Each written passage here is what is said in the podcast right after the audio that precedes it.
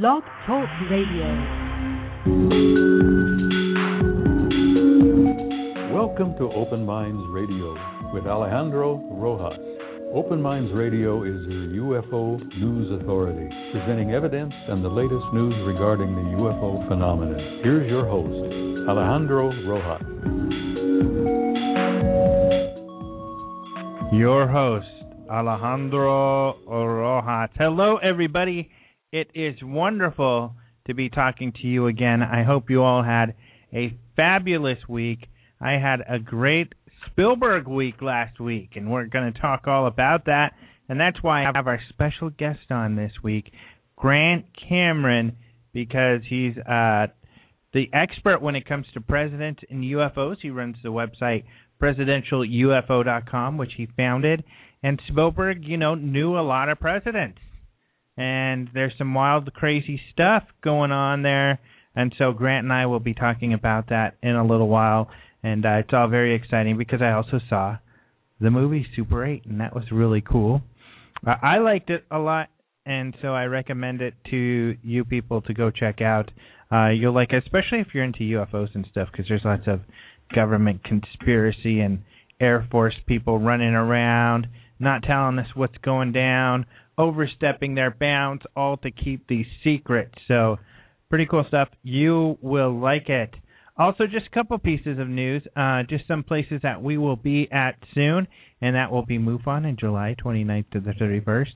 However, sooner, Roswell, and that will be a lot of fun. Speaking of Air Force and secrets, uh, July 1st to the 4th, Antonio Huneeus, uh, one of the writers for the magazine who's been on the show several times, he and I will be in Roswell. So come visit us at the museum. We'll be hanging out with our buddies Don Schmitt and Stanton Friedman, the two experts on Roswell who also contributed to our last magazine, which was dedicated to Roswell, and they will be on hand to sign magazine. So that is going to be a lot of fun at the famous Roswell Museum. One of the greatest things about Open Minds is that we keep you up to date on all the latest and greatest news. If you go to openminds.tv, you're going to see even more towards the top two, so you don't have to search for it. Our articles, our articles are about fresh and new stuff going on. We're breaking news all the time, like this last week, and we also have all the daily headlines, UFO news throughout the world. And luckily, this radio show, we bring on our news correspondent every week, Jason McClellan, to tell us more about the news. Jason, are you there? I am, Alejandro. Thank you so much, sir. Glad to be here. This is your Open Minds news brief for Monday, June 13th, 2011. Well, another one of Arthur Whitley Strieber's works is getting the big screen treatment, and that work is The Nye Incidents, a graphic novel co created by Whitley Strieber and Craig Spector. Nick Nadel from AMC's FilmCritic.com describes the Nye incident follows level headed medical examiner Lynn Devlin's investigations into the gruesome murder of an alien abductee. Of course, she is haunted by dreams of creepy, saucer eyed people despite her logical, Dana Scully esque side. Director Todd Lincoln, producer Daniel Alter, and RKO are the team tasked with adapting the comic for the big screen. According to the Hollywood Reporter, the topic of alien abduction is all too familiar to Strieber, who is a self proclaimed abductee. His novel Communion, which was also made into a movie, is based on his personal experiences. And the Nye incidents will reportedly be based on some factual information too, as Strieber will be involved in the development of the film, acting as a consultant and providing documents and case files on what he purports are true evidence, true events. In an interview with ShockTillYouDrop.com, the director Todd Lincoln revealed his passion for the project. He stated, "Growing up, I watched Communion and Fire in the Sky." And I think the whole reason I'm so excited about this project is that I feel that we have the go to iconic horror movies for vampires, werewolves, slashers, and zombies. I just feel like we don't have the go to horror movie for these visitors. We're not treating this like sci fi. We're treating this seriously. We're treating this like it's really happening and it could happen to you. The Nye incident is currently in development and is tentatively scheduled for a 2012 release. This sounds really interesting. Whitley Strieber, man, he's he's got connections. It's great uh, that he's able to get now another film done uh, from one of his pieces of work. And you know what would be cool they should get Dana Scully and have this the third X Files movie. That would be sweet. Some of the uh, news sources I read about this project, there there are more than one that uh, suggest to bring in Dana Scully, Yeah, that'd be cool. and they've mentioned that uh, they need she needs to do that to make up for X Files too. Yeah, that was terrible. Oh yeah. And I'm going to out you on something too. All right. The movie Communion. You got it the other day and you didn't even finish it. Uh, I don't know what you're talking about. I can't You're blame right. you though. You're right. I I admit it. I couldn't make it all the way through that movie. It's rough. I mean, it is. You know, uh, it. I was shocked when I saw it, just because the main actor. Who's the guy again? Christopher Walken. and Christopher I Walken. love, I love, love, love Christopher Walken. He's a fantastic actor. He's one of my favorites. But in that movie, he's just insane. I think they let him do improv or something. He just didn't make sense. What he said, Right. he, the things he said, and it's not. There's a story there, but like this guy just doesn't make sense. No, and that is why I couldn't make it through the movie. And it also made me laugh because by then I knew Strieber. I had had dinner with him, and I was like, "Oh my gosh, this guy is not like Strieber at all." But congratulations to Strieber, man. He, Yeah. You're right. He, he he does have connections. This is uh, what maybe maybe I'm the excited. fourth or fifth of his works to be turned into Mhm. a to a movie. So And if he's involved, you know, there, I'm sure he's going to get in, you know, real research and real information in there. So that's great. Yeah, it's very good. Well, continuing uh, with the story from last week and the week before and the week before, Annie Jacobson's book about Area 51 is still causing a stir one month after it was released. We reported last week that ABC's Nightline challenged some of the claims made by the book, made in the book by Jacobson, pointing out that her anonymous source says he didn't make all the claims Jacob, Jacobson said he did. According to, uh, or adding to the controversy, um, there were some comments made last week by some of the four, former Area 51 employees who told the Huffington Post, everybody's up in arms over the book. It's got its good points, but the last chapter just destroys what would have been a good book. For those who don't know, much of the controversy surrounding this book stems from a theory presented in the book pertaining to the famous Roswell UFO crash. This theory states that the Roswell UFO was actually a Nazi craft sent to the U.S. by Stalin, and the craft contained surgically altered children, and that's what uh, was recovered at the Roswell crash. And the news continues. Today there's a whole new rash of stories on this book and about the Roswell piece. The last eight pages of the book. I don't think she, because it's selling books, I don't think she regrets putting that in there, even though at this point she's getting criticized. Her her professionalism as a journalist is getting criticized that she used this unnamed source, someone who, um, as Nightline put it, doesn't seem to really uh, be all there. He's an older gentleman who doesn't have the the mental faculties to remember such details. And you make a good point. I think you're completely right. I don't think she uh she feels bad about putting that in her book at all. I think she, it was intentional and uh, it's paying off nicely just as she hoped it would. Mm-hmm. Well, you know, to read about the A12, the OXCART and stuff, to be honest, is kind of boring anyway. So, um, really, George Knapp and well, and his predecessors at KLAS Television in Las Vegas have already written about all that stuff anyway. Right. And I'm sure we'll be talking about this again next week too. But Oh, we'll move man. on now. I know, unfortunately. In other news, a California man claims to have discovered a structure on Mars. David Martinez, a self-described armchair astronaut, stumbled on what he believes to be a physical structure on the surface of the red planet while browsing Google Mars, a free web-based map program that contains a compilation of satellite images. Martinez named the supposed structure Biostation Alpha and describes it as being more than 700 feet long and 150 feet wide and appearing to be a cylinder or made up of cylinders. Martinez uploaded a video to the internet that shows the image containing the object in question. And while the image is interesting, some scientists have offered an explanation for this anomaly. Alfred McEwen told Space.com, it looks like a linear streak artifact produced by a cosmic ray. McEwen is a planetary geologist at the Lunar and Planetary Lab at the University of Arizona, director of the Planetary Imaging Research Laboratory, and the principal investigator of the High Resolution Imaging Science Experiment. a powerful telescope currently orbiting Mars. Theoretical physicist Michio Kaku also came to the conclusion that cosmic rays are the likely cause of the anomaly. At the present time, there isn't really any way to know with 100% certainty the true nature of the object in the image.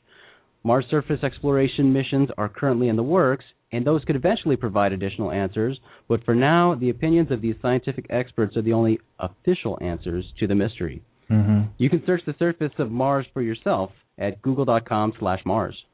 Linda Howe sent me a story, uh, and she did a great interview with a professor from Arizona University, not Arizona State University. This is Yep. Tucson. Arizona State University is the one Linda sent you. No, Arizona, I think, a university.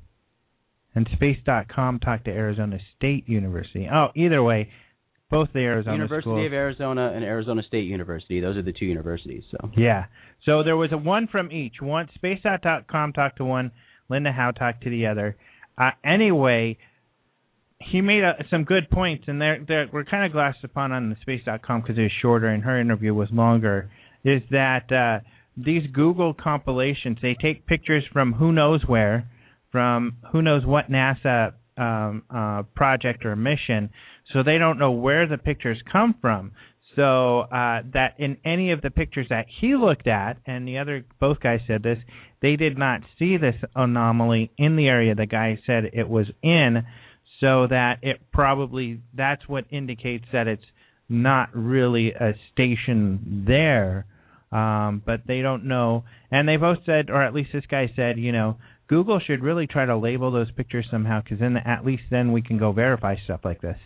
yeah, but we've we've seen this before in the past with uh, claims of finding structures or, or bodies or other things on Dinosaurs. on planets. Um, and you know, we we have we don't have to, but you know, we we can trust that these experts who tell us uh, that there are glitches in the cameras or or some other explanation is possibly likely the case because these people who are offering these opinions, these expert opinions, that's what they do with most of their time is is look at these images that are that we get back from satellites. So they see lots and lots and lots of images and see lots and lots and lots of glitches and different things that happen to the images. hmm And these these are university guys. I mean, at yeah, Arizona universities here.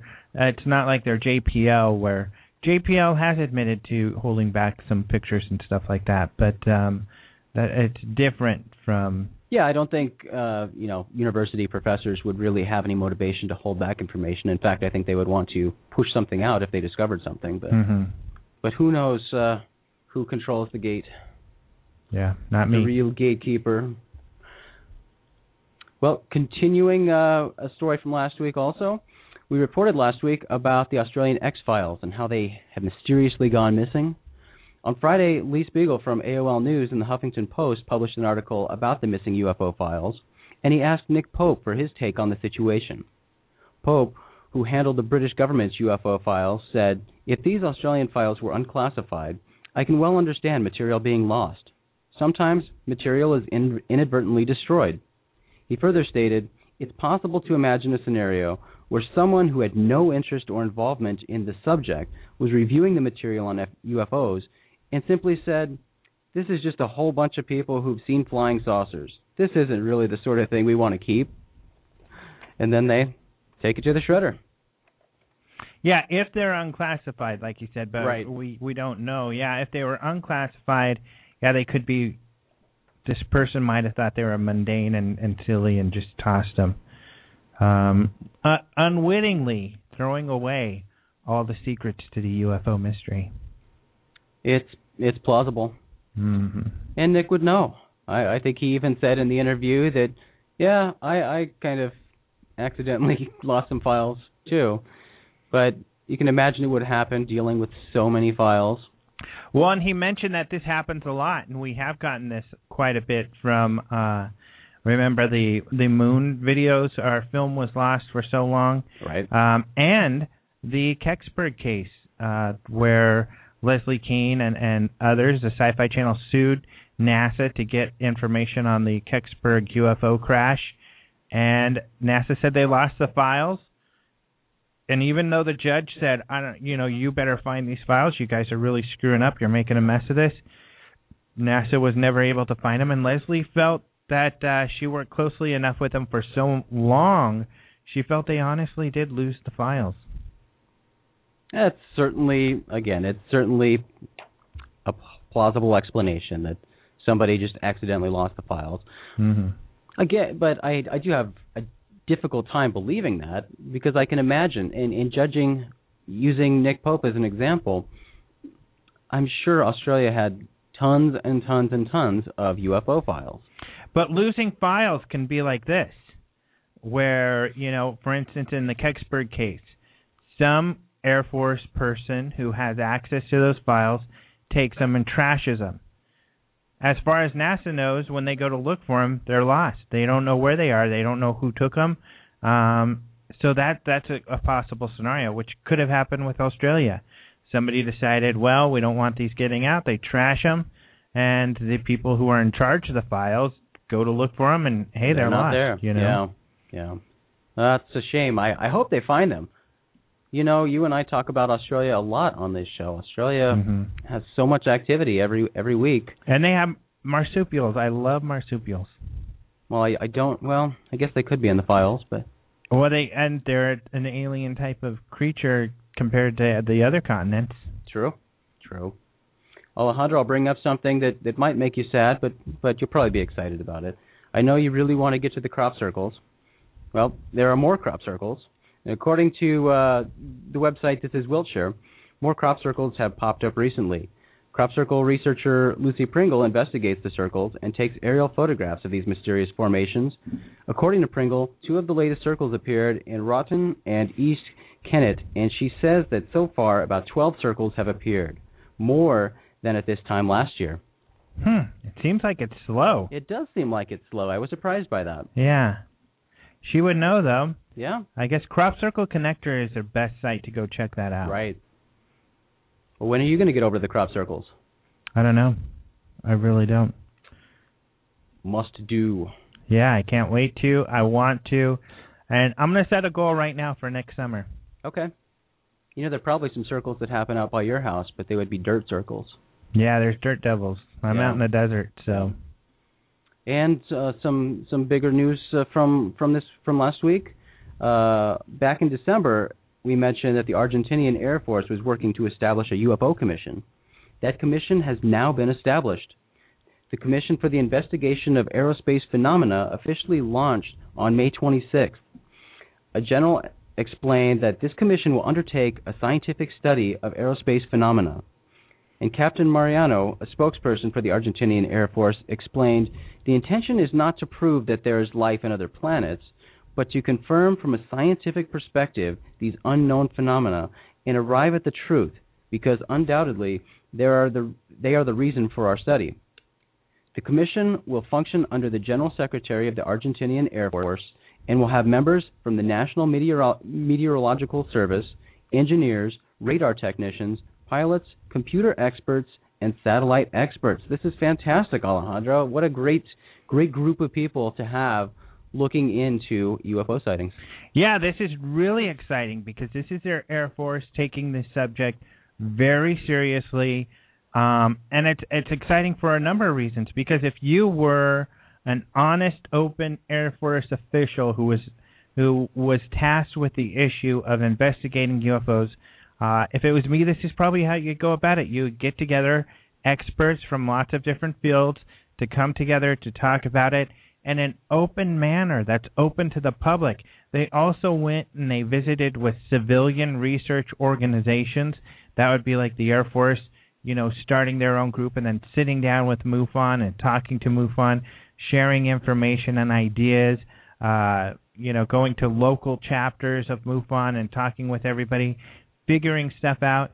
This is really the way it needs to be it should be done. So this is really exciting you know, just huge uh, kudos for Argentinian Argentinian Air Force uh, for doing this, and uh, it's kind of neat. We heard about it, and it made some news that it was going to happen when they announced they were going to do this, and now they're they're actually doing it. So they've put this commission together. It's at the Air Force headquarters. Um, and uh, so it's really exciting. I'm surprised, though, that as far as I know, we're the only ones who have reported on this, though. Uh, we reported on this what Friday. Mm-hmm. Uh, put this up with all of the details, and I haven't seen it really anybody else anywhere else. I haven't either. And uh, you know, kudos to Antonio Huneeus Yeah. for doing this, and he has a wonderful story on the website about it. So Mhm. Check that out. pictures and details, and I hope it hits the news. I mean, because when they announced they were going to do this, that made news even on conventional news sources. Right. Um, but now that they've put it together, which is even more exciting, especially given the details you just outlined with all these professionals, hmm that's that's news. Yeah, it's really exciting. And, and like I said, when they initially announced it, I got to say I was kind of skeptical, and you know because we hear government bodies and, and, and other people announce that things are going to happen, but Right. that doesn't always happen. So when we heard this, that they had actually launched uh, this new search, really, it's go- good to hear that they followed through. Yep, good stuff, man. Oh yeah. Well, Alejandro, that is it for the news. But remember, you can check out all of these stories we talked about and a lot more stories at OpenMinds.tv, your source for UFO-related news. I'm Jason McClellan, your Open Minds news correspondent, and you've been briefed. Back to you, Alejandro. All right. Well, let's talk about. Uh, I think we've talked about the articles that uh, we have on the site, except for a bigger one that we had last week. Oh, we have. Uh, oh no, that was the Mars Secret Base. We have the big news, which is the reason why we're having Grant Cameron on today. Not that he's, you know, not an excellent guest to have at any time, because his knowledge is so incredibly vast, and he researches the minute details about all of this stuff that he looks into. And we were both extremely excited. I know I was excited when I ran across this interview. Some of you who have been in this field for some time probably are already aware of the rumors um, that Spielberg showed his uh, movie E.T. the Extraterrestrial at the White House, and when he did, the rumor was that Reagan had leaned over and whispered to him, "You know, there probably aren't six people in this room that know how real this movie really is." That was the rumor that went around, and it was unconfirmed. Nobody knew for sure if that really happened. In fact, I was skeptical because uh, we hadn't heard much. And then there was a Grant Cameron had gotten a story from someone who said they talked to a major director, didn't want to give up who, and that this major director confirmed that Spielberg had told him that that actually happened. Me and and no offense if you're in media or production, I don't trust media and production people that much, and uh, I think probably my listeners can understand that because, of course, a lot of times when you do interviews um, or you help uh, documentaries and stuff, and you put them together, you know, producers want to put out a show that's going to sell. The truth they kind of mangle and twist, and uh, unfortunately, most of the time, if you work with a big television show or something like that, they're not going to present your information the way you want it to. Uh, they're going to mangle it, and and the big magazines will do that. The worst, I'll tell you guys right now, that I've worked with is probably Popular Mechanics. They're awful. The San Francisco Chronicle's pretty bad too.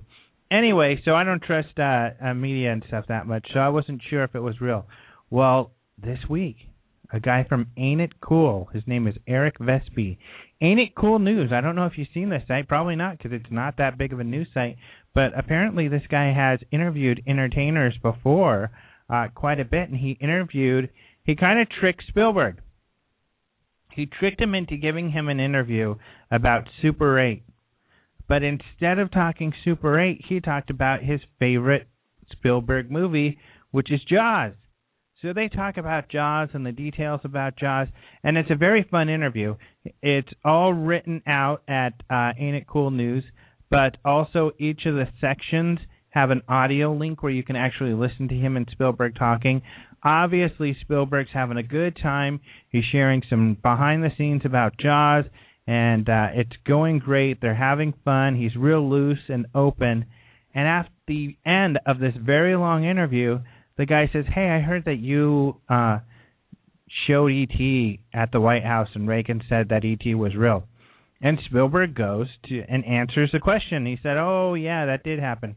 He said, "You know, Spielberg, or uh, he said um, Reagan stood up, looked around the room, kind of taking a head count, and with a straight face says." Uh, you know, thank you for bringing to the movie to the White House and showing it to us. We really liked it. And there are a number quote and there are a number of people in this room who know that everything on the screen is absolutely true. Unquote. Spielberg goes on to say that he said this without smiling, but everybody laughed uh, anyway. They all started laughing, assuming he was joking. So Spielberg then assumed he was joking. Spielberg admits, he says, I am somewhat of a ufologist, so I was hoping that there was something more to this than just a joke. So that's kind of cool too. He admits he's still into UFOs because he's kind of hesitant, Spielberg, to say this sort of thing, and uh, that he was really excited to hear Reagan um, talk about, you know, this and and hoping that this was a real deal. But uh, so the question is, was Reagan joking? Was Reagan not joking? That is the question. Of course, the guy following this story the closest uh, over the years has been Grant Cameron, so I had to talk to him about it. Uh, I knew he would be really excited about this news because we've talked about it over the years, and uh, Grant would have a lot more information to share because there's a lot of background behind the president and UFOs and Spielberg and Spielberg being friends with these presidents, all of that sort of thing. So uh, I wanted to get Grant on to talk about all of this because he's the perfect guy to talk to, and I knew I would have a lot of fun. I always do talking to him, and it would be very insightful. So let's go ahead and hear what Grant has to say about the big Spielberg news Spielberg and UFOs with Grant Cameron. All right, I am so happy to have my good buddy and the expert when it comes to the presidents and UFOs, Mr. Grant Cameron. Hello there. Hi, Alejandro. Thanks for having me on. yep, it's good to talk to you again. It's been a while since we had you on, and I know I am really giddy about uh, all kinds of Spielberg news that I've come across uh, lately. But I'm sure you are too, because we've even talked recently about. You know, I'm always I don't know. I've become kind of jaded, I guess, but uh, I've been skeptical. You know, until you can have confirmation of of whether you know Reagan really said anything or what he said at the ET uh, screening, and now we have confirmation from Spielberg's own mouth. Yes, we do, and uh, you're the one that uh, actually tracked it down and let me know, and then uh, we together sort of uh, scrambled up some stuff, and it's a story that goes back. I, I was actually during during the morning I was trying to find this, and I've got the earliest version of this comes from uh, Bill Moore, who was uh, the sort of the one of the more prominent researchers of the 1980s. And the first uh, appearance I've got of this story that uh, supposedly Reagan said something at the screening of ET in June 1982 comes from Focus magazine, which was Bill Moore's magazine ah. of uh, November the 1st, 1987. And I'll just read the one paragraph that has the original story because if you go, go on the internet, there's all sorts of different versions mm-hmm. of the story. This is Bill Moore's version. In June 1982, following a private White House screening of Spielberg's then to be soon released film E.T., the president quietly commented to Mr. Spielberg himself, "You know, there aren't six people in this room who in this room who know how true that really is." Unfortunately, a press of people coming forward to congratulate him prevented Spielberg from pursuing the point further. The source of this information is none, none other than Mr. Spielberg himself, who told the story to our associate Jaime Shandera shortly after it happened. Now, apparently, Shandera was working uh, with a Japanese film crew in Japan on a documentary on Spielberg, and that's when he uh, heard this story from Spielberg. And uh, so I, Shandera heard it straight from Spielberg straight from Spielberg. Okay, I wasn't and, sure about uh, that. And Shandera, uh, as you, uh, may your guests probably don't know, but Shandera, uh, Bill Moore quit and went into uh, seclusion. I tried to get a comment from him after you had this story break, and apparently he's not talking about UFOs He won't even talk to people who he used to talk to UFOs about. Uh, Jaime Shandera got remarried and is totally out of UFOs since the late 1990s. So there's no way to really uh, confirm this. But I was thinking uh, Jaime Shandera uh, was inside the business. It doesn't make any sense that Jaime Shandera would make up the story because Mhm. if you're inside the business in Hollywood, I mean, the worst thing you can do is make up a story about a, a major director uh, and then make it public. So I always had confidence in the fact that Jaime Shandera is telling the truth. And as I told you later, I was contacted by um, a film producer at the X conference, and she came up and said that she had uh, contact with a major Hollywood director. She Mhm. would tell me who it was, and she said, "Well, uh, he had told the same story." And I said, "Well, is it is it the same story?" And she said, "Well, I'll check." She took my web page. She took the story off the web page, went to this, and she said it was a major Hollywood director, and came back and wrote me back about a, m- a month later and said, "Yes, he confirms that's what Jaime that's what Spielberg told him as well." Mhm.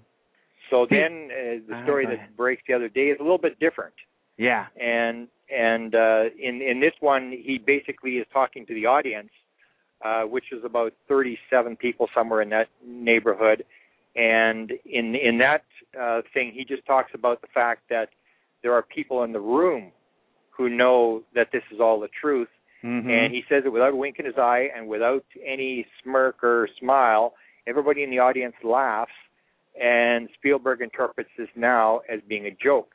And what I was thinking about is um, there may still actually be two contacts uh, because I can't see Shandera making up this story. And what may have happened is Spielberg told Shandera, uh, "I bet you there aren't six people who know how true this is," and then stands up after and tells people this this open story. Because uh, I tried to track him down shortly after in 1988. I tried to track uh, Spielberg for a comment, and I wasn't able to get through to him. And Billy Cox, uh, the reporter from Florida, managed to get a hold of his PR guy. And the PR, Martin Levy, I think his name was, he said to Billy Cox, he said, Mr. Spielberg will not comment on private conversations that he's had with the president, which would mean that there may have been two. The private one, where he said about six people, and then the public ones. So Spielberg still is not breaking his confidentiality with the president if he's telling this story, because this was an open story that um, uh, the president told in front of 40 people about Mhm. the fact that this this all could be for real. And the other thing is, and and you got this um, material from the Reagan Library uh, with the names of the people. And if you take a Yeah. look at the names of the people who were in the room, Mhm. there really are no need to know people. It's always this whole thing about UFOs. Well, there Uh, might does be the president one. know? Pardon me? What do you think about James on the list? Yeah, thanks to you, we we were able to get this list of everybody who was in the room. But one was interesting, James Beggs, who was uh, the sixth administrator of NASA. Yeah, who was the NASA guy at Mhm. the time? The, the strange uh, thing about that was the morning after this happened Sunday night, the the filming, and right after the movie, Reagan went to bed. He got up the next morning, and the first meeting on his agenda the next morning was a meeting on uh, the space program, on policy for the space program, and there was a briefing, and maybe it was NASA Hmm. people were briefing, but there was no people on the list of the na- of uh, in the room, and this was hap- held, in the Situation Room. So I'm not really sure whether the NASA guy is on a need to know. He was one of the higher Yeah. ranking people. There was the um, Maybe the uh, meeting James- be- he was he wanted to know, hey, what you said last night about ET. Is that true? Yeah. There, there was a couple of the people, um, his um, um, chief of staff and his assistant chief of staff Mhm. were in the room for the for the screening. They were in a pre-meeting before the NASA meeting the next morning with Reagan. Uh, there's no notes as to what happened there, uh, but most of the people who were in the room, there was two net, there was two um, uh, astronauts. There was Engle, who was um, the backup commander for um, Apollo 10. He didn't go on it. He was also the backup commander for SS, STS-1, the first one, and he was the commander of STS-2. But he's not really a major uh, NASA astronaut that everybody knows. Uh, didn't really. I checked around a little bit. Didn't seem to have any interaction with UFOs. And the other guy was Truly. Um, w- w- was the other astronaut. So they aren't major uh, Mhm. players, major astronauts, whether they'd be read in. Uh, there was the um, uh, one of the major guys from the editorial board at Newsweek was there. There seemed to be quite a few reporters. Uh, there was a journalist, this uh, uh, one journalist guy. Uh, there was a screenwriter, the guy who co-wrote uh, Apollo 13 was one of the people. Will uh, William uh, Broyles, Bur- Broyles, Broyles, something like that. And um, there was, um, but other than that, and the there was the ambassador from uh, Great Britain to uh, the United States was one of the people who was in the room, and that's kind of interesting because Margaret, Margaret Thatcher was the prime minister at the time, and as you probably know, Margaret Thatcher at one point, when talking when asked about UFOs, said you can't tell the people. So her um, uh, representative to the United States was in the room, and the other interesting thing was that shortly after that, Spielberg went and screened the movie for the uh, Prince Philip and the Queen. E.T. was screened in, in Great Britain. He went to Great Britain to screen it. Cool. So and and then there's a, a weird story. We can talk a bit more about who was in the room, but there's a weird story that I I always thought was significant. Uh, Reagan uh, does this ET thing. He saw uh, Poltergeist the night before. He was at uh, Camp David. He saw Huh. Poltergeist, and the Sunday night he saw ET. And I, about three months later, he ends up in Roswell, and he goes to Roswell. He's with uh, Harrison Schmitt, who was uh, running and actually ended up losing the election. Um, so they go to Roswell, and in front of the hangar where the bodies uh, were supposedly stored, Reagan stands up and he makes an ET joke to start the speech. And this is only a couple months after the ET thing, and he actually refers to ET in this joke. And so it, it's kind of interesting that he sees the ET movie, and then suddenly he it's almost like he tells his guys, you know, I, I need to go to Roswell because this was just shortly after the famous uh, book by Berlitz and uh, Moore, the first Roswell book came out. Right. So it was it was pretty hyped up at the time. And Reagan appears at Roswell and makes this speech in front of the hangar. So it, Yeah, there's a I lot of very interesting stuff. the people in the room, um, it kind of may lend to the joke a little more than, like you said, if these people are not people who are read in, uh, you know, but there are, there's a NASA guy, there's, there's a couple astronauts, so of course people get excited hanging out with people like that. Um, so that kind of would make his joke kind of funny because, uh, uh, the people who were there. So, yeah, it's interesting. Uh, it's a great find, though. It's it's great to. What's fun too about the interview is that you get to hear Spielberg himself and his inflections. And I was really excited that he also called himself a ufologist Yes, in that exactly. interview. And, Which and we- the interesting thing Mhm. here is that there he's got what three movies coming out now. yeah, That he may face the question again because I was talking to Billy Cox about it. and He said, "Well, why after 20 years? He, for 20 years he's he's refused to talk about it hmm in terms of people sending him emails and uh, contacting the publicists and stuff like that. But this is really the first time where he's been faced with the question, where somebody because the interview didn't really have to do with ET. no, It had to do with with another movie. So he gets sort of blindsided by this question yeah, and really didn't expect it to be coming. But he may face that question again yeah, because it has it has got a little bit of media coverage. So he may uh, face the question again while he's doing his publicity stunts for these next uh, movies that are coming up Yeah. in the next couple. Of months. And if it does, it's because you know it was on Ain't It Cool News, uh, which is kind of a, a smaller news uh, site. Of course, we're all posting it all over the place because we're excited about it. But it may happen like other UFO stories, where even though uh, our community, you know, and the smaller news site uh, has posted it, once a bigger media source like Huffington Post, they pick this stuff up, or maybe AOL News picks it up, then it becomes bigger, and uh, they all forget about the original discovery. But still, um, it's it's definitely newsworthy. And like you said, it hasn't been out there. What I thought was funny is the interviewer kind of tricked Spielberg because he wanted to talk about Jaws, which was his favorite movie. He got the interview because of Super 8. Uh, they were publicizing that. And they have this long, great conversation where it sounds like Spielberg's having a lot of fun talking to this guy about Jaws, and he's getting more open about different things that happened on the set of Jaws um, that he hadn't shared before. And yeah, and then at the very end of the end of the interview, this guy slips in the question, and uh, Spielberg surprisingly, I think, was blindsided and answered it. I'm not so sure it was a publicity stunt on his side, rather than just he was having a good time and decided to finally share the experience. Yeah. Yeah, because that that's a lot of times what it comes down to is actually getting the question to him. Because Spielberg is the type of guy who has careful control over what he puts out, Mhm. and it. Uh, I've been. I started in the. I know uh, Robbie Graham tried to get to him. A number of people have tried to get to Steven Spielberg, and nobody was able to get past his publicity guy. So he's very guarded, and uh, this was sort of a one, once in a lifetime opportunity. Where this, I think, the- Yeah. as far as I know, it's the first time he's ever actually faced that question. Now, are you planning on seeing Super 8 Oh yes, yeah, yeah. soon? Uh, I think it has started here already. I think it just started today here. Okay. So are you So going to see I- it like real soon here? Yeah, Great. yeah.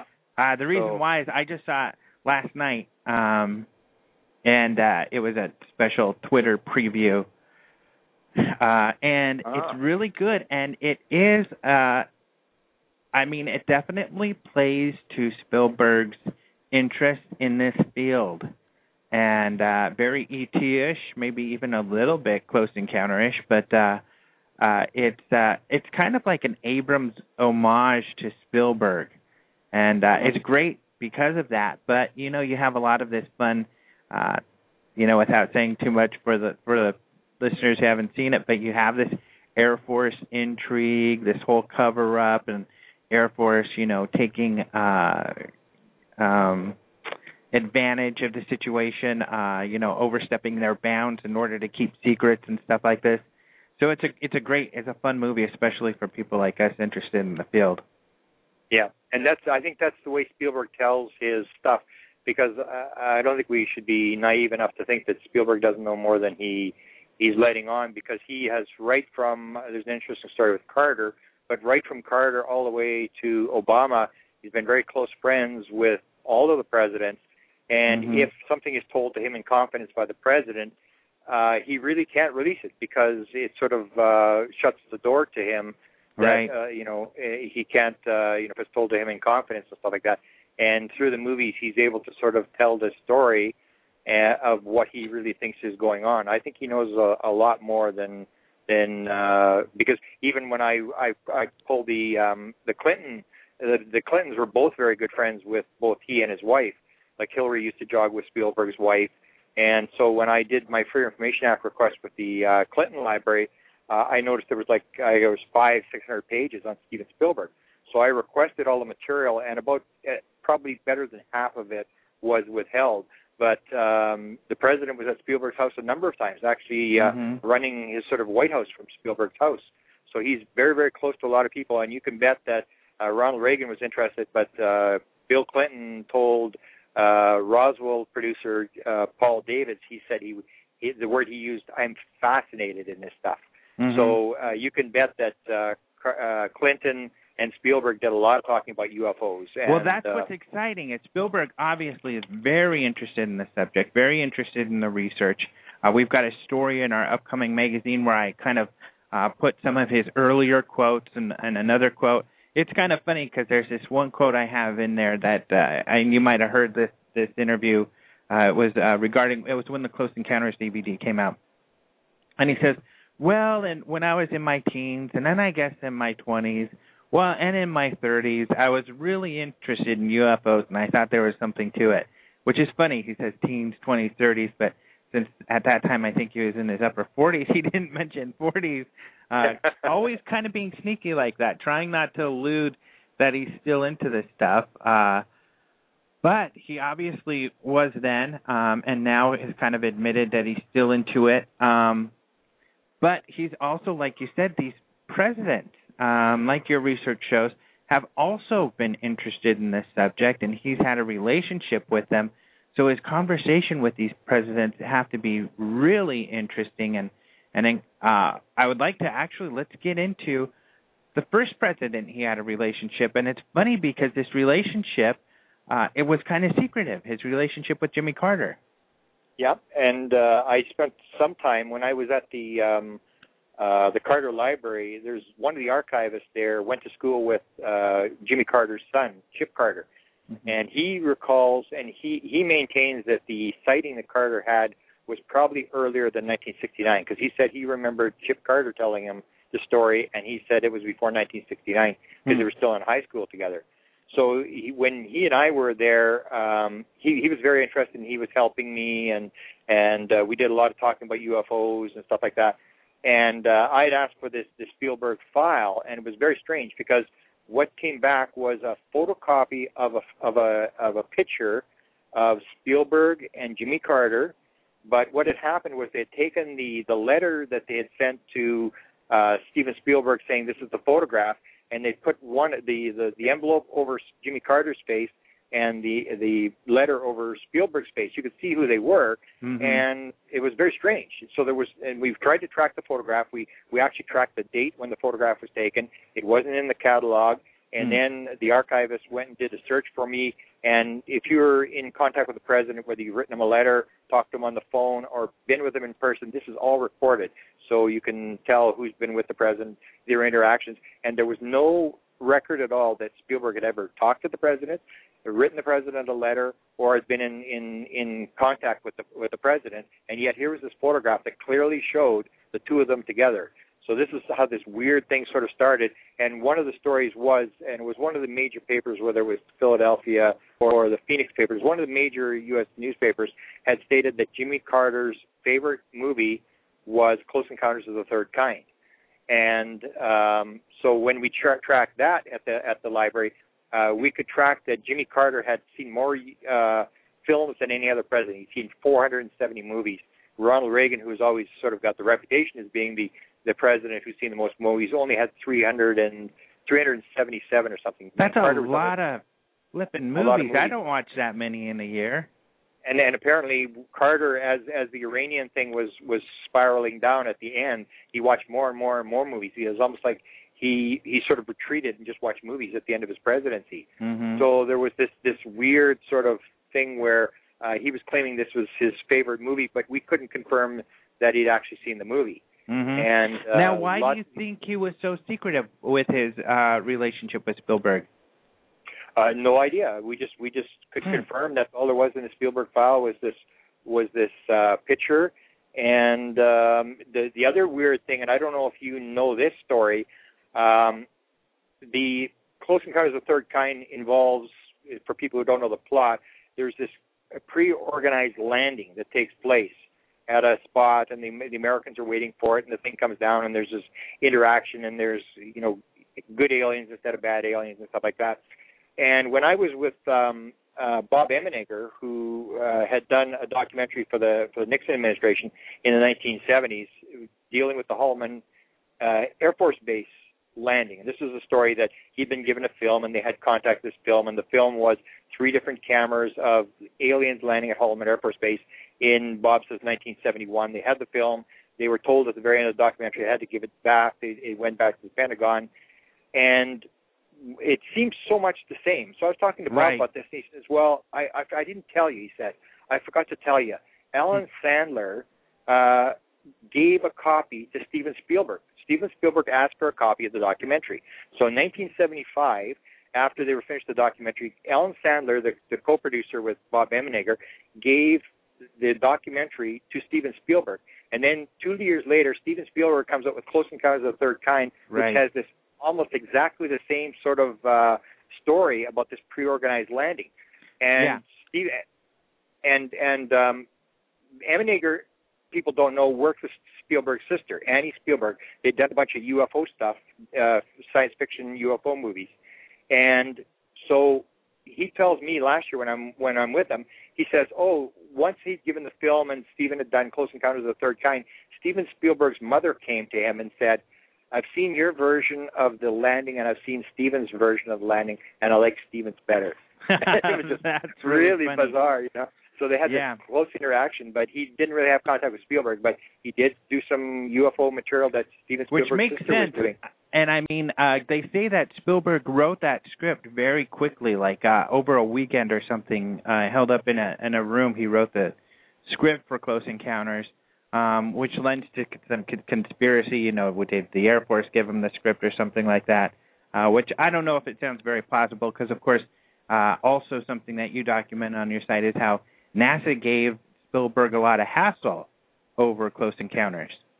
Yeah, that's the thing about the 20 year that or 20 page letter Uh-huh. Spielberg, and then and Robbie Graham tracked this back to uh, eh, almost the time period in in Australia, some movie magazine in Australia where they where this actually comes from, where Spielberg said when NASA writes you a 20-page letter, uh, you know, critical of this, you realize there's something to it. This this sort Right. of uh, thing.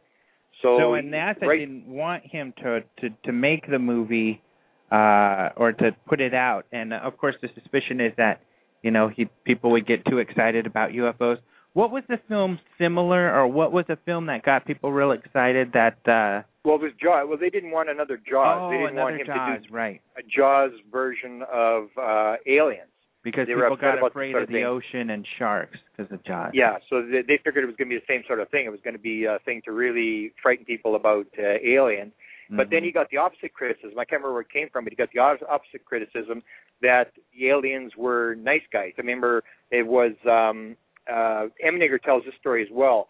He, when he's at Holloman Air Force Base in the 1980s uh, under Reagan, he does the documentary in the 1970s, and then he's called back by this General Miller, uh, who is uh, was Ronald Reagan's first agent in Hollywood, and he moves his way up, and he becomes the um, assistant head of DAVA, where they keep all the military film.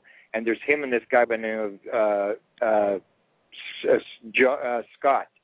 and so Miller is this general guy, and he's he's sort of trying to get this film out that's in in in the in there, and he talks about uh, very angry that that Spielberg that these people are wrecking it, that the aliens Hmm. aren't good guys, and Um. this is kind of weird. It's, it's happening behind the scenes where and and Ray and of course Emenegger's trying to find out why are you calling me back? You have this the head of DAVA and the assistant head of DAVA, and they're going to give Hynek all this UFO film, and they want to do another documentary. And he says the, the government likes what you did the first time, and we'd like to do another documentary. And and Emenegger's saying, well, is this Reagan behind this? And he said he just couldn't get a straight answer. He sort of figured that it, that it, maybe it was Ronald Reagan who wanted a second documentary in the 1980s, and. Vallee was involved and Hynek was involved, but both of them figured it was a setup that because they weren't going to go ahead with the documentary unless uh, Hynek and Vallee put their names behind the documentary, and they figured the same thing would happen with them. They pull the film, they do all this kind of stuff, and Right. they'd be left holding the bag. So they pulled out, and the documentary was never done. Interesting. You know what's interesting about that too is uh even though I want to get back to Carter, uh but uh the the turn in Spielberg. Spielberg has Happy Aliens, you know, all uh he's got ET, Close Encounters, everything's hunky dory, even uh what was the one with the little robot aliens, uh batteries not included. But then, you know, comes Taken. Uh the TV miniseries, which is all about abductions and it's kind of in between you know. It's more Yeah. like the aliens are like us. They're not good they're not bad they just do their thing. But ever since then it's certainly all of his alien movies have a dark tone. They're all invaders coming to get us um type of thing. Falling skies coming out with uh, you know war of the worlds. So i wonder if his view has changed. I wonder if they convinced him uh somehow that uh you know these are these are bad guys Yeah, it'd be interesting to see the letters because I mean, you and I both know that if you're out there and you're doing stuff, you get contacts from people, Mhm. and you can just imagine the contacts that Spielberg Yeah. would have gotten from military kidding. people and and, uh, giving him uh, influences because and he doesn't really say very much about anything. You you really Yeah. you just can see what his movies, but you can just imagine what's going on behind the scenes of of Yeah. people contacting him and uh, and he's got very high level contacts with Yeah. uh, you know if he's in all President. the different White Houses. Well, Yeah. and what I think I especially from watching Taken because it was such a long series, uh it- but you can tell a lot of research went into it. And Yeah. he must really spend cuz as we know to research this stuff, we spend a lot a lot of time Yep. of our lives researching. He he must sometimes lock himself into a room and just read. He must study this stuff a lot. I mean, he must really, really spend a lot of time on it. I think. Yeah, and he seems to have a fairly good grasp of what's going on. I mean, he's not Mhm. sort of out on a on a on the edge. He seems to be hitting the, Right. the high points. He knows what's important and what the Right. arguments are inside the UFO community. And even when you take the the government conspiracy, he always has the you know the government conspiracy behind the thing, which would sort of indicate Right. that he's believed that all along. That there is this sort of uh, element of the government that's trying to you know capture the alien and keep it quiet and Mhm. uh, you know this kind of stuff, which is kind of interesting. And it makes sense. I mean, it, it, that that's what would happen, and what probably is happening. Now, back to the to the Carter and, and Close Encounter years. I guess one question I would ask is: You said that his movie is like Holloman, which I agree. But a lot of people these days, you know, there's a story of Serpo, and there's a question: the chicken or the egg. I really have the feeling that. uh these Serpo documents are not real and they've been uh, mirrored Close Encounters because the story Exactly. in the Serpo documents is just like Close Encounters. A lot of people out there think, no, Spielberg must have known about Serpo. What are your feelings on that?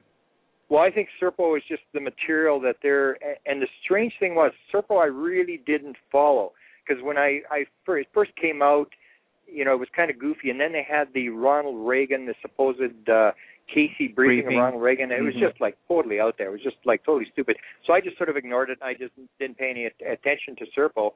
And I know I, I was at Congress one time. I was lecturing at Congress, and one of the people came up to me after and sort of claims to be an insider and said, "Well, why didn't you mention the uh, the Reagan briefing?" I know exactly who that and- is too. Yeah, and I and I said, "Well, because it's not real. It's it's Yeah. garbage." And he said, "Well, how do you know it's?" And I said, "Well, it's disinformation." He said, "No, it's only 10% disinformation." And I said, "Well, what 10% is disinformation?" The strange thing about Serpo is if you listen to guys, and the strange thing was I heard that Hal Puthoff was sort of following at the beginning, and then he sort of fell out. But if you listen to Kit Green, who was used to run the Weird Desk, if you see the interview he did with these guys from England who came and did this uh the book, uh what's it called, The Mirage Men? If Uh-huh. you read the interview they do with him, he basically says, "Well, don't throw it all out." And it's sort of this whole idea that you're weaving this this story that he's sort of saying, you know, it's not totally garbage that they're they're feeding material in there, and that's what I think is all the documents. Like I would say, my my basic stance now is every document that's been released is phony. MJ, all of them are phony, but Yeah. they all mean something. And the whole idea is when Bill Moore was first contacted, he's the one that started this thing. And Bill Moore, I knew him fairly well. You can say all the things about his arrogance and all this sort of stuff. But Bill Moore was a straight shooter type guy. He was trying to get to the bottom of the thing. And Mhm. he was told, we're going to try to give you the the answer to what's going on and try to g- give you something, but without breaking the law. If you release classified material, you're breaking the law. So that's what I think they've done is they've taken real documents, they've sort of changed them around, whatever. Nobody knows what's going on. Everybody's off balance. So they're they're getting they got you off balance so they continue the cover up and yet the the idea that there was like for example the live alien. This story has has been repeated pile there's piles of examples of like Bob Emenegger, for example. There's all these people who were offered interviews of the live alien. And Bob Uh-huh. said to me, he says, Well, this, this is garbage. And that's in Serpo and it's in a lot of other documents about this live alien.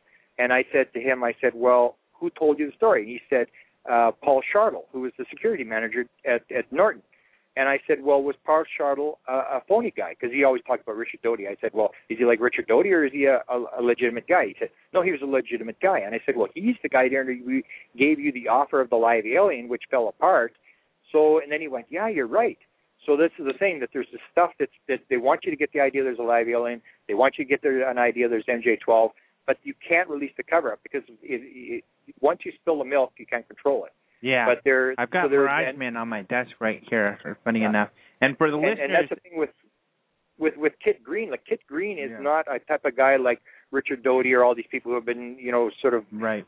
made been made out to be a, like a wacko who's telling a bunch of stories. Kit Green is is a, like a straight shooter. If you give give him a question, he'll answer it straight. And when I saw him say, you know, don't throw out Serpo, that there's stuff in there, and I'm going, whoa, this is. uh That's the hard part, though. That you, like you said, I don't agree with, uh and I know exactly who talked to you because he's told me that before about the Reagan document. That most likely, though, 90% of it's not real as opposed to the 10. Yeah. And Yeah. uh, recently, I interviewed um, uh, for the listeners who aren't aware of Bill Moore and and Richard Doty and some of what we're talking about. We get into detail on this uh, with Greg Bishop in a recent interview because he's got all the detail about how this all started. And one of the things that was documented, uh, for example, as an example of this sort of, of thing, was that there was a gentleman on an Air Force base, and this was one of the first documents that Bill Moore got. Luckily, he researched it because he was a good researcher, uh, and he got it from Doty. A first piece of disinformation he could confirm. There was the Air Force sighting. Uh, this guy saw a UFO, reported it. That was the story. Well, Doty took it and changed it to be. Uh, I can't remember the details, but you know this thing flying around. I think landing right, and aliens coming out or something. Uh, luckily, Moore looked into it, and Doty had completely blown it out and totally added all of these these lies and everything uh, to make it seem as though it was something that it wasn't. And Yeah, there's an and so- example: taking a Sure. real event and only keeping a sliver of the truth, so that uh, there really was a UFO sighting by this guy, but then changing the rest of the document to being Yeah. complete BS. And so, if you're a researcher and you f- go for it, like they set up Bill Moore Right. because he wrote the the first Roswell book, that's when he was contacted. Ten days before the book went public, he was contacted by this Falcon guy, and uh, Yeah. Linda Howe tells the story that she was contacted by Richard Doty when she put out the Strange Harvest, the the Yeah. the whole story about the cattle mutilations in Denver when she was working in Denver. She was contacted and they said, "Well, we don't like the documentary you put out," and they tried to set her up. So they're getting Yeah. material, but they're also burning these people. What I've always main, what I've maintained lately is people will think, "Well, it's just Bill Moore and it's just Richard Doty." Absolutely is not. Mhm. If you take a look at the real story, you'll see the the uh, the Woods, uh, Robert and Ryan Wood.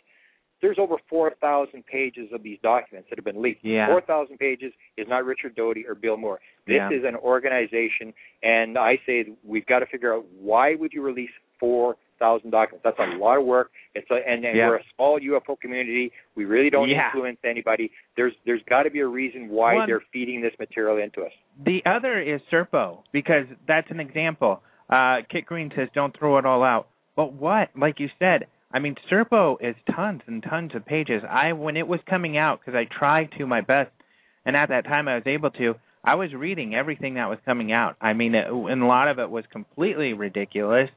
Um, Things that you know for a fact are inaccurate. But uh, let's say a part of it is well, when you're talking, for example, four thousand pages you know, and it's a needle in a haystack, but figuring out which of the couple hundred might be real. Exactly. It, it, it to, for a researcher, there's really not much you can really get out of it, except for like consistencies where you where the, this like the live alien keeps popping every couple of years. Where there's an, another live alien story, and some of the stuff like I don't know if you're familiar with the uh, Ronald Pandolfi. I would say is the key guy. Ronald Pandolfi knows how all the pieces go together. And he is with the National Intelligence Office right now that briefs the president, and he was the top scientist in the CIA. He was ran the Weird Desk for the for the UFO material. And when there there was a bunch of documents that that got leaked, and Gary Bekkum put these things out, and these were documents where he was going after Richard Doty for the Serpo stuff. But what he was going after him was that he'd released classified material, and Mm. some of it had to do with some names of some guys inside the Defense Intelligence Agency. And I was warned about Pandolfi as well about different documents to watch what you do because he's the guy the guard that, that guards classified material. If anything ah. classified comes out, he's going to jump all over it. And this these these documents floated around where he was he was contacting Doty and saying I'm I'm going to call you up on this that you're releasing classified material. And again, there there's sort of some indication. So Pandolfi knew what was real in the in the Serpo stuff and what was classified, and he was accusing Richard Doty of being behind the whole Serpo thing.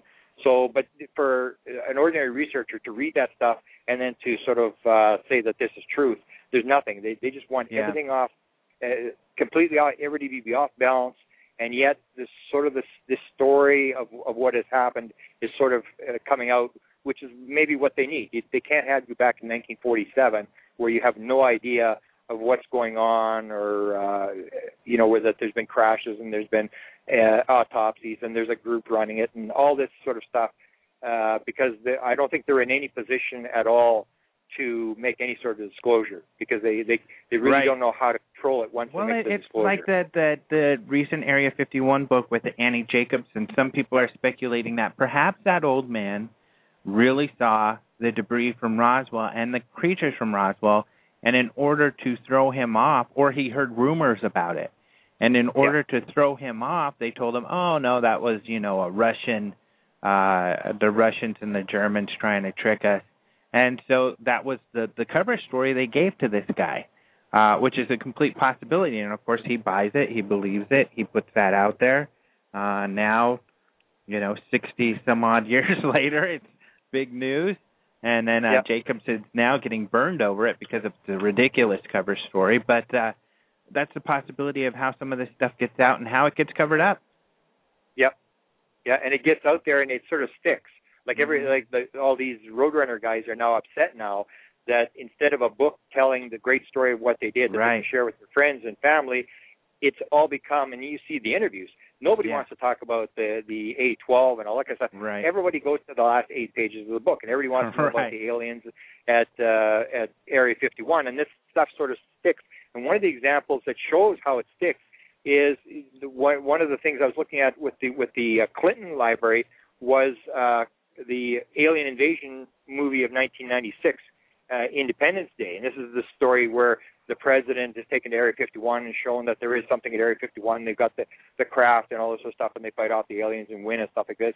And Bill Clinton stated in 2005 that a lot of people in his administration actually believed that. And I think that's what came from Independence Day, that there were so many people in his administration that believed that there was an alien ship and aliens at Area 51 that he actually sent somebody to Area 51 mm-hmm. to find out about it. And then, they, of course, they told him, well, no, there's nothing here. It's just advanced aircraft and stuff like that. But if you get uh, high-ranking officials and a number of people in a White House who actually believe the story that comes out of an Independence Day a movie, then you got to see that this stuff is is affecting everybody, even the high-ranking right. people. So, uh, getting back to to wrap up the Carter thing, so uh, you would agree that Holloman most likely was the genesis of, of Close Encounters, or a lot of the the, as opposed to. Serpo. Uh, but uh, one thing I wanted to touch on because uh, it's something on your site that's uh, pretty important. I think that gets people throw out all the time, you know, and I think you know it's unfortunate people don't do the heavy research um, stuff like you do. They throw out all the time that uh, Carter was uh, asked um, Bush to be briefed uh, when Bush was CIA director and Carter before he got into presidency, but was elected president-elect. He wanted to know about ETs, and he asked George Bush about it, who was the director of CIA, and George Bush said, "No, you can't know about it." Um, but later, that a briefing of some sort was put together for Carter, and your site documents, and I think it's the only place it documents how it's really kind of a legitimate source that this comes from. It comes from um, Sheehan, who uh, Sheehan. uh-huh, who was a lawyer who was tasked by uh, what Marcia Smith said her name um, to who yep. worked for the uh, science board for the White House uh, to to look into this stuff. Yeah, and Danny Sheehan uh, is is is and you know him, I know him. I mean, the last thing you'd ever think that Danny Sheehan would lie. Now, I went to, uh, I wrote a letter to Marcia Smith, uh, an email, and I heard from Leslie Kean that Danny Sheehan was pretty upset about it. But basically, and I, hmm. the way I wrote it was, I said, "Well, is Danny Sheehan lying? Is he telling the truth? Did this actually happen?" She didn't answer the email, but then I heard this back channel thing that, that Danny Sheehan had heard about me writing this email. Marcia Smith has never been inter- interviewed by anybody, and the story they told, this is a story that comes up. There is a kernel of truth to this because the original story was that Carter, when he was president elect, he gets briefed by the, the CIA director from the administration before, which would have been Bush under uh, Gerald Ford, and he um, he asked for the files, and Bush tells him, "You can't have the files. Curiosity on the part of the president is not sufficient need to know." Now, lately, just in the last month or two, Mar- uh, uh, Shirley MacLaine has come out, done the interview with Coast to Coast, and she talks about talking to Carter, and she's talking to him about uh, UFOs, and she said that Carter told her that he went to his intelligence officials and asked for the for the UFO material, and that his intelligence officials said, "You don't have a need to know. You're only around here for four years." So she's sort of backing up this story that the president doesn't have a need to know. And the other one that that, that fits into this is the whole story that I put out and that doesn't seem to get any reaction is this Ronald Pandolfi guy. And Ronald Pandolfi, when Bill Clinton wanted uh, the UFO information, his science advisor had asked for a briefing from the CIA on UFOs, and the job was given to Ronald Pandolfi, who at the time was the White House liaison. And uh, he gives it to Maccabee instead of the CIA doing because he can't have the CIA doing because the CIA isn't involved with UFOs. So they get Maccabee to do the briefing. Now, uh, I've been in contact with Dan Smith, who gets a lot of stuff from Pandolfi. A lot of people really question Dan Smith. I think he's telling exactly what Pandolfi's telling him. And he asked for a, uh, Pandolfi about a briefing for George Bush Jr. And the, according to his website, Pandolfi told him the pro, the play the presidents cannot be players. We tell them what they need to know and hope we don't have to put them down. So there's this kernel of truth that runs through that the president is told curiosity on the part of the president is not sufficient need to know. Now Jimmy Carter has denied the story that he asked. He, uh, he he's been interviewed lately, in, denied the story that he asked uh, uh, Bush for the uh, records. But Jimmy Carter has bounced back and forth. He's even to the point now where he's saying he doesn't believe that Martians can come here from another planet, and he believes that his sighting may have had to do with some uh, military experiments going on at an Air Force base mm-hmm. near where he had the sighting. So Jimmy Carter is sort of uh, I, I don't know he's a strange sort of backtracked yeah uh, uh, fellow. He's he's bouncing all over the place.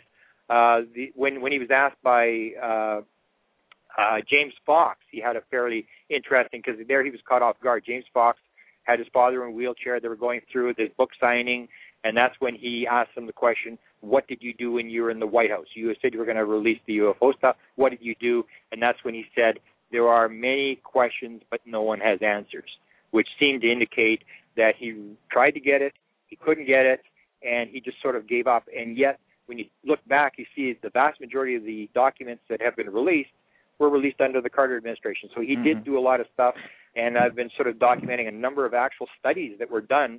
The people now there's probably five or six studies, UFO studies that that started out were killed in the early stages, but it, there does appear to be a, a lot of effort that Carter actually did try to get to the bottom of it. It looks like, and moving from Carter, we talked Reagan, so we'll skip up to Clinton.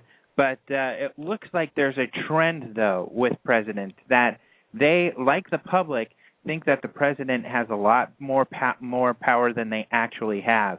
And I think it sounds like Carter, when he became president, found out that there's a limit to his power. Uh, Reagan might have known that he was just an actor and he would never have uh, all the all the info. But uh, and I don't know that he wanted to. He was more of a organizer.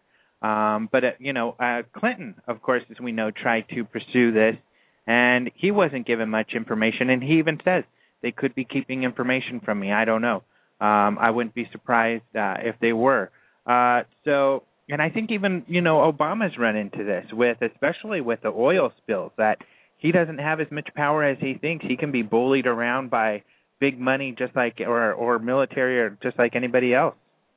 Yeah, because because basically what happens is once you become the president, if they do tell you, I mean, if they sit you down and say there's a top secret briefing, and here it is. I mean, you're you're sworn to secrecy. There's not not much you can do because Obama was a big guy. We you know no more secrets, no more this that uh, lies, and we're going to be transparent and all this sort of stuff. And he signs this sort of a executive order when he first comes in on freedom of information, and and it all looks great.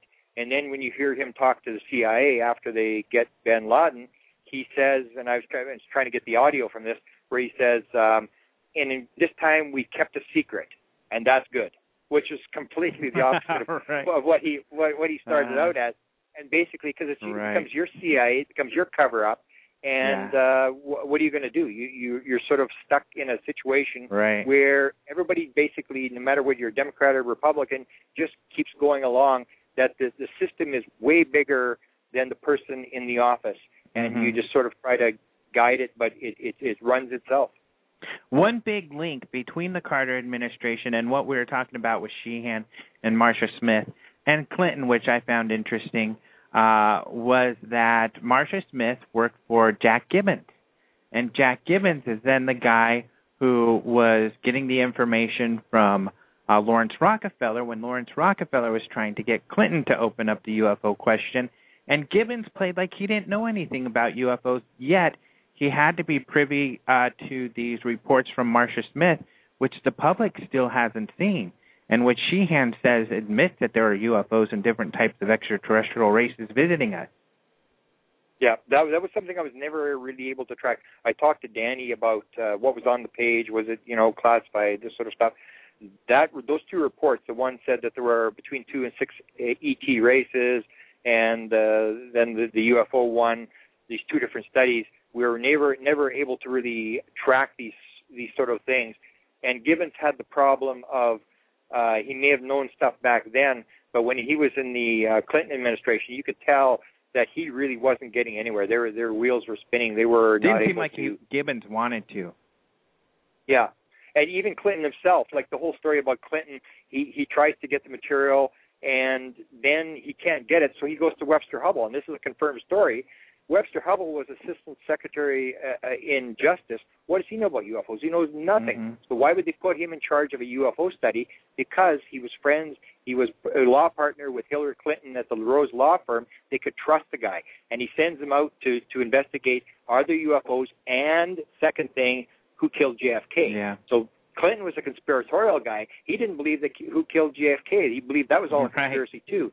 And, and so when I filed Free Information Act request, and this hasn't been released yet, I said I want all the files in the Clinton administration on the on the JFK assassination. And they the first preliminary report was there's 2,500 pages of material. So he, here was a guy who couldn't couldn't get Wow. material, and then you get these other stories like Hillary being involved. There's two documents that showed that Hillary was dir- directly involved with uh, with the the Rockefeller Initiative, and then I Mhm. get two people, and one was William LaParle, who was a researcher who was friends with Pandolfi and uh, that whole group in Maine. He tells me the story that Hillary, indirectly through a second person, came to him looking for information, and then Derrel Sims tells me I hear a story that Derrel Sims got contact. I phone him up and says, "Is this true? Did Hillary come to you for information?" She said, "Yeah, there was a woman that came to one of my meetings, said she was a friend of of Hillary's, and that she wanted all my audio tapes on on uh, abduction and all this kind of stuff, and that he gave her the material, and she went back and came back about a month later and said the president and Hillary really enjoyed your material. Wow. So the, the Clinton was not able to get anything through normal channels, so they called in Steven Greer to to, to Right. talk to the CIA director. They're calling all these people in, trying to get material from the UFO community because they can't get it through normal channels yeah. and it just just sort of shows that uh, uh, the president may not be playing uh, with all the cards. He may Yep. know part. It may be a, a, a sort of a thing to protect the president. You really don't want to know about this, Mr. President, because if, if they ask you a question, then you're going to have to answer. Right. Uh, that's the the big sixty-four dollar question. But I think there are people who control it. I don't think it's really the president. I think it's, um, uh, in fact, John Alexander who talked about this Reagan rumor about the uh, ET, that what was said there. Uh, John Alexander says, "Well, it was just rumor." That's how he discounts it. Well, now it's not rumor anymore. And Right. you go to John uh, John Alexander's site and you take a look at the pictures, and he I'm pretty sure he just put these on there. He has uh, a picture of him and Ronald Pandolfi together, and Mm. the, the he he describes Ronald Pandolfi. He says, "Those who should know do." That's the Mhm. whole point. Ronald Right. Is one of the guys who should know, and he does know what's going on, and he And he knows the if there's some truth to it. tight. Ronald Pandolfi knows who's got the need to know who's read in and who's not read in. Mm-hmm. That's the guy who has all the answers, not so much the president. I wanted to ask if you knew how uh, Spielberg then became friends with Clinton. How they became friends? Yeah, how the Spielbergs became friends with the Clintons. I didn't see anything in the documents. I've got a couple hundred pages of documents. It really didn't. Uh, I know uh, Spielberg gave them this famous. Uh, there's a famous picture in the in the Oval Office uh, of the uh, Statue of Liberty that uh, was a famous pi- big time money picture that hung in his office. So he was giving money, and uh, it, it may have been just because there was a lot of movies he was putting out, Mhm. and every time there's a movie, uh, the president gets it before it even goes into the movie theater, and then the people will come in. And Spielberg slept in the in the Lincoln bedroom, and you know went through the Is whole there- thing. Any sort of uh, link you found where they actually, because there's yeah, there's lots of connections. Um, in fact, in our next magazine, we used one of your the pictures you provided us uh, from the Clinton Library of uh, Spielberg with with Hillary, um, and then uh, we have yeah, the another problem one. with it is that that people talk about uh, openness. Uh, I would say that it's way worse. I mean, from from the days of Reagan, the, the stuff that they would withhold at libraries. I mean, the, the Spielberg stuff. There's really nothing. There was not. I mean, I've got a couple hundred pages, but nothing I would put on my website. There's really nothing from there the Clinton from the Clinton. There's hundreds of pages that have been withheld. on Clinton and Spielberg. Mm-hmm. So you really can't tell whether that's the stuff you're really looking. It probably is the stuff you're looking for. Uh, th- there's really nothing that that you can really get out anymore. And the, the prime example of that is John Podesta, where I tried to get the pictures from his 50th birthday and one videotape, and I went through all the appeals. I fought it, and absolutely nothing. They are withholding all of it. Can't have it. And the And basic this, reason for the listeners who aren't sure, uh, aren't aware, uh, Pandolfi had an X Files birthday party at the web at the White House because he's into UFOs and X Files and everything. yeah. And for And- some reason, yeah. that stuff's being withheld. It has been withheld and they have been it goes from from the library goes to clinton and bruce lindsey who's his his lawyer. So they review it and they are the ones that turned it down. And they turned it down then i made the appeal. They turned down the appeal and unless i go to court i mean it's not going anywhere. But the, if they're going to withhold somebody's pictures from his 50th birthday because it's embarrassing to the president anything that's of any significance is being withheld. It's just unbelievable the stuff they're withholding now. And for crazy reasons and unless you've got a lot of money or you're a powerful law firm in Washington, uh, it's it's almost impossible to get this material. You can file all these FOAs. I have uh, probably now another thousand pages to review it that it, it reviewed at, or released at the Clinton Library. But a lot of this stuff, you go there and you sit there after a day and go like, why did I come all the way down here? This is a total waste of time. It's just uh, uh, the the good stuff is is years away from being released. And this Yeah. is a guy like Clinton who's supposed to be open, or Obama. You figure Obama was open. You can expect guys like Bush and uh, you know Nixon and people like this to withhold stuff, but uh, these guys who are claiming to be open, and then you go and uh, really you can't get anything. As I said to Spielberg, there was I can't remember it was five six hundred pages of material, and there was nothing there worth reading. I've got uh, I've got it all on my uh, Yeah. uh, scanned it all, but there's really nothing there worth reading. and then you said uh, Spielberg has a relationship somewhat with the Obamas.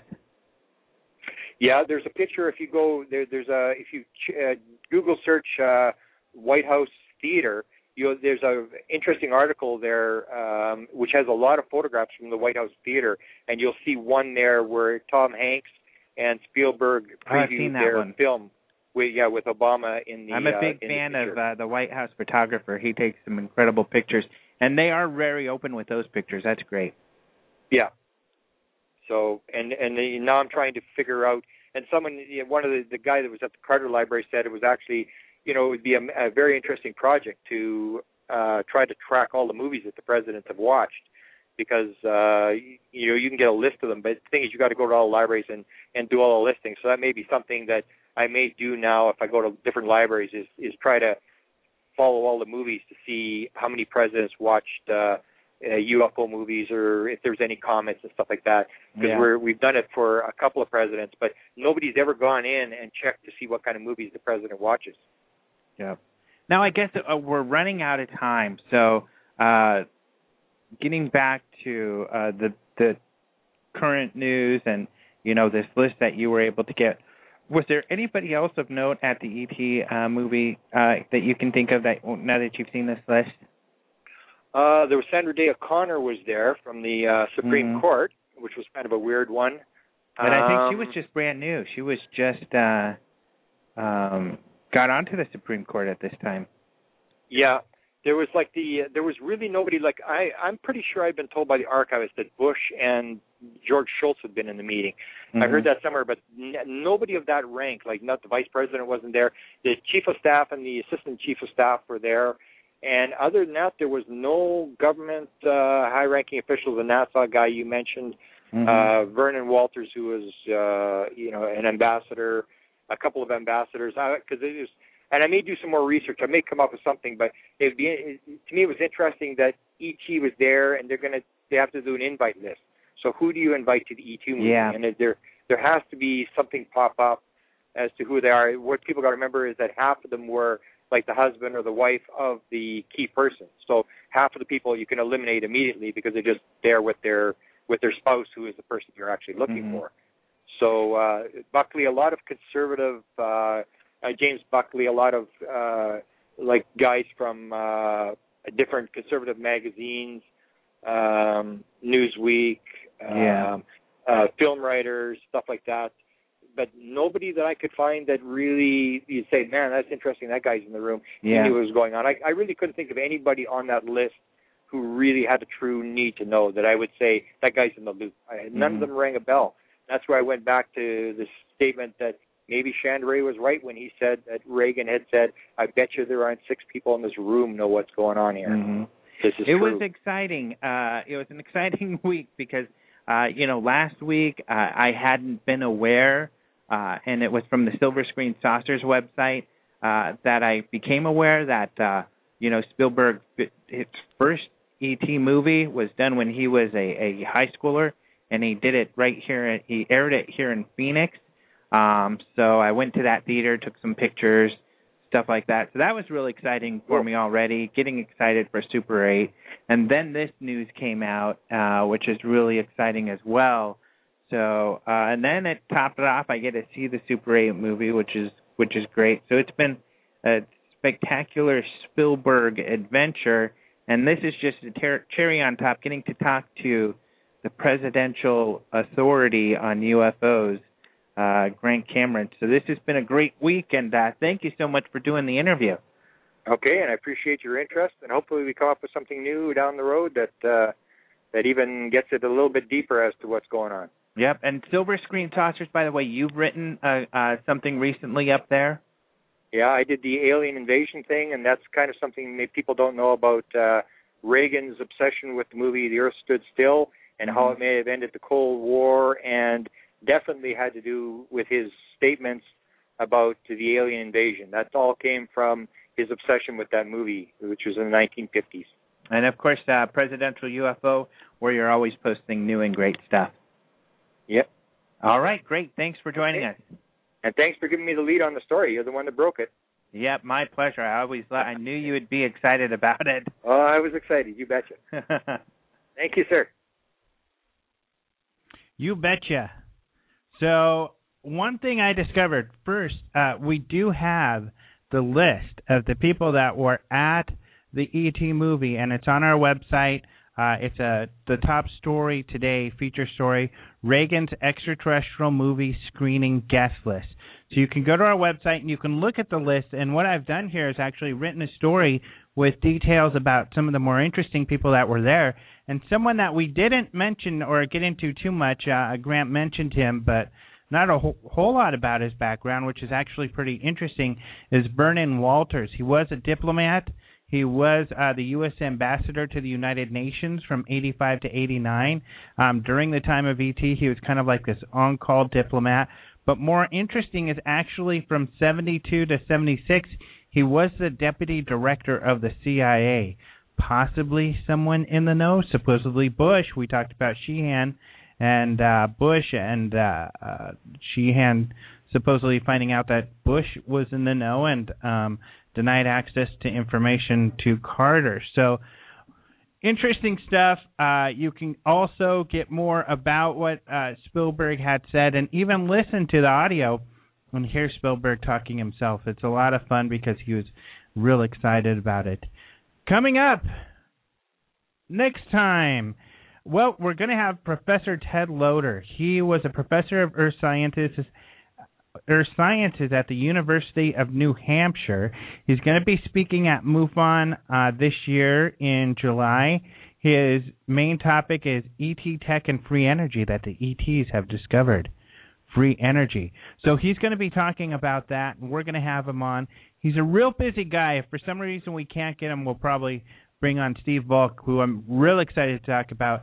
He just wrote a book called Fringeology, and essentially he's a journalist who was trying to write a book to write off, you know, paranormal experiences because he thought he had a ghost sighting and uh, the whole paranormal. He he assumed like everybody does that it's a bunch of hogwash, but he found out he couldn't. He was surprised at how much evidence there is to various types of paranormal phenomena, and that he wasn't able to completely just shove it off as a, a bunch of goofiness. So I'm excited to talk to Steve Volk in the next couple of weeks We'll get him on if we can't get Ted Loder.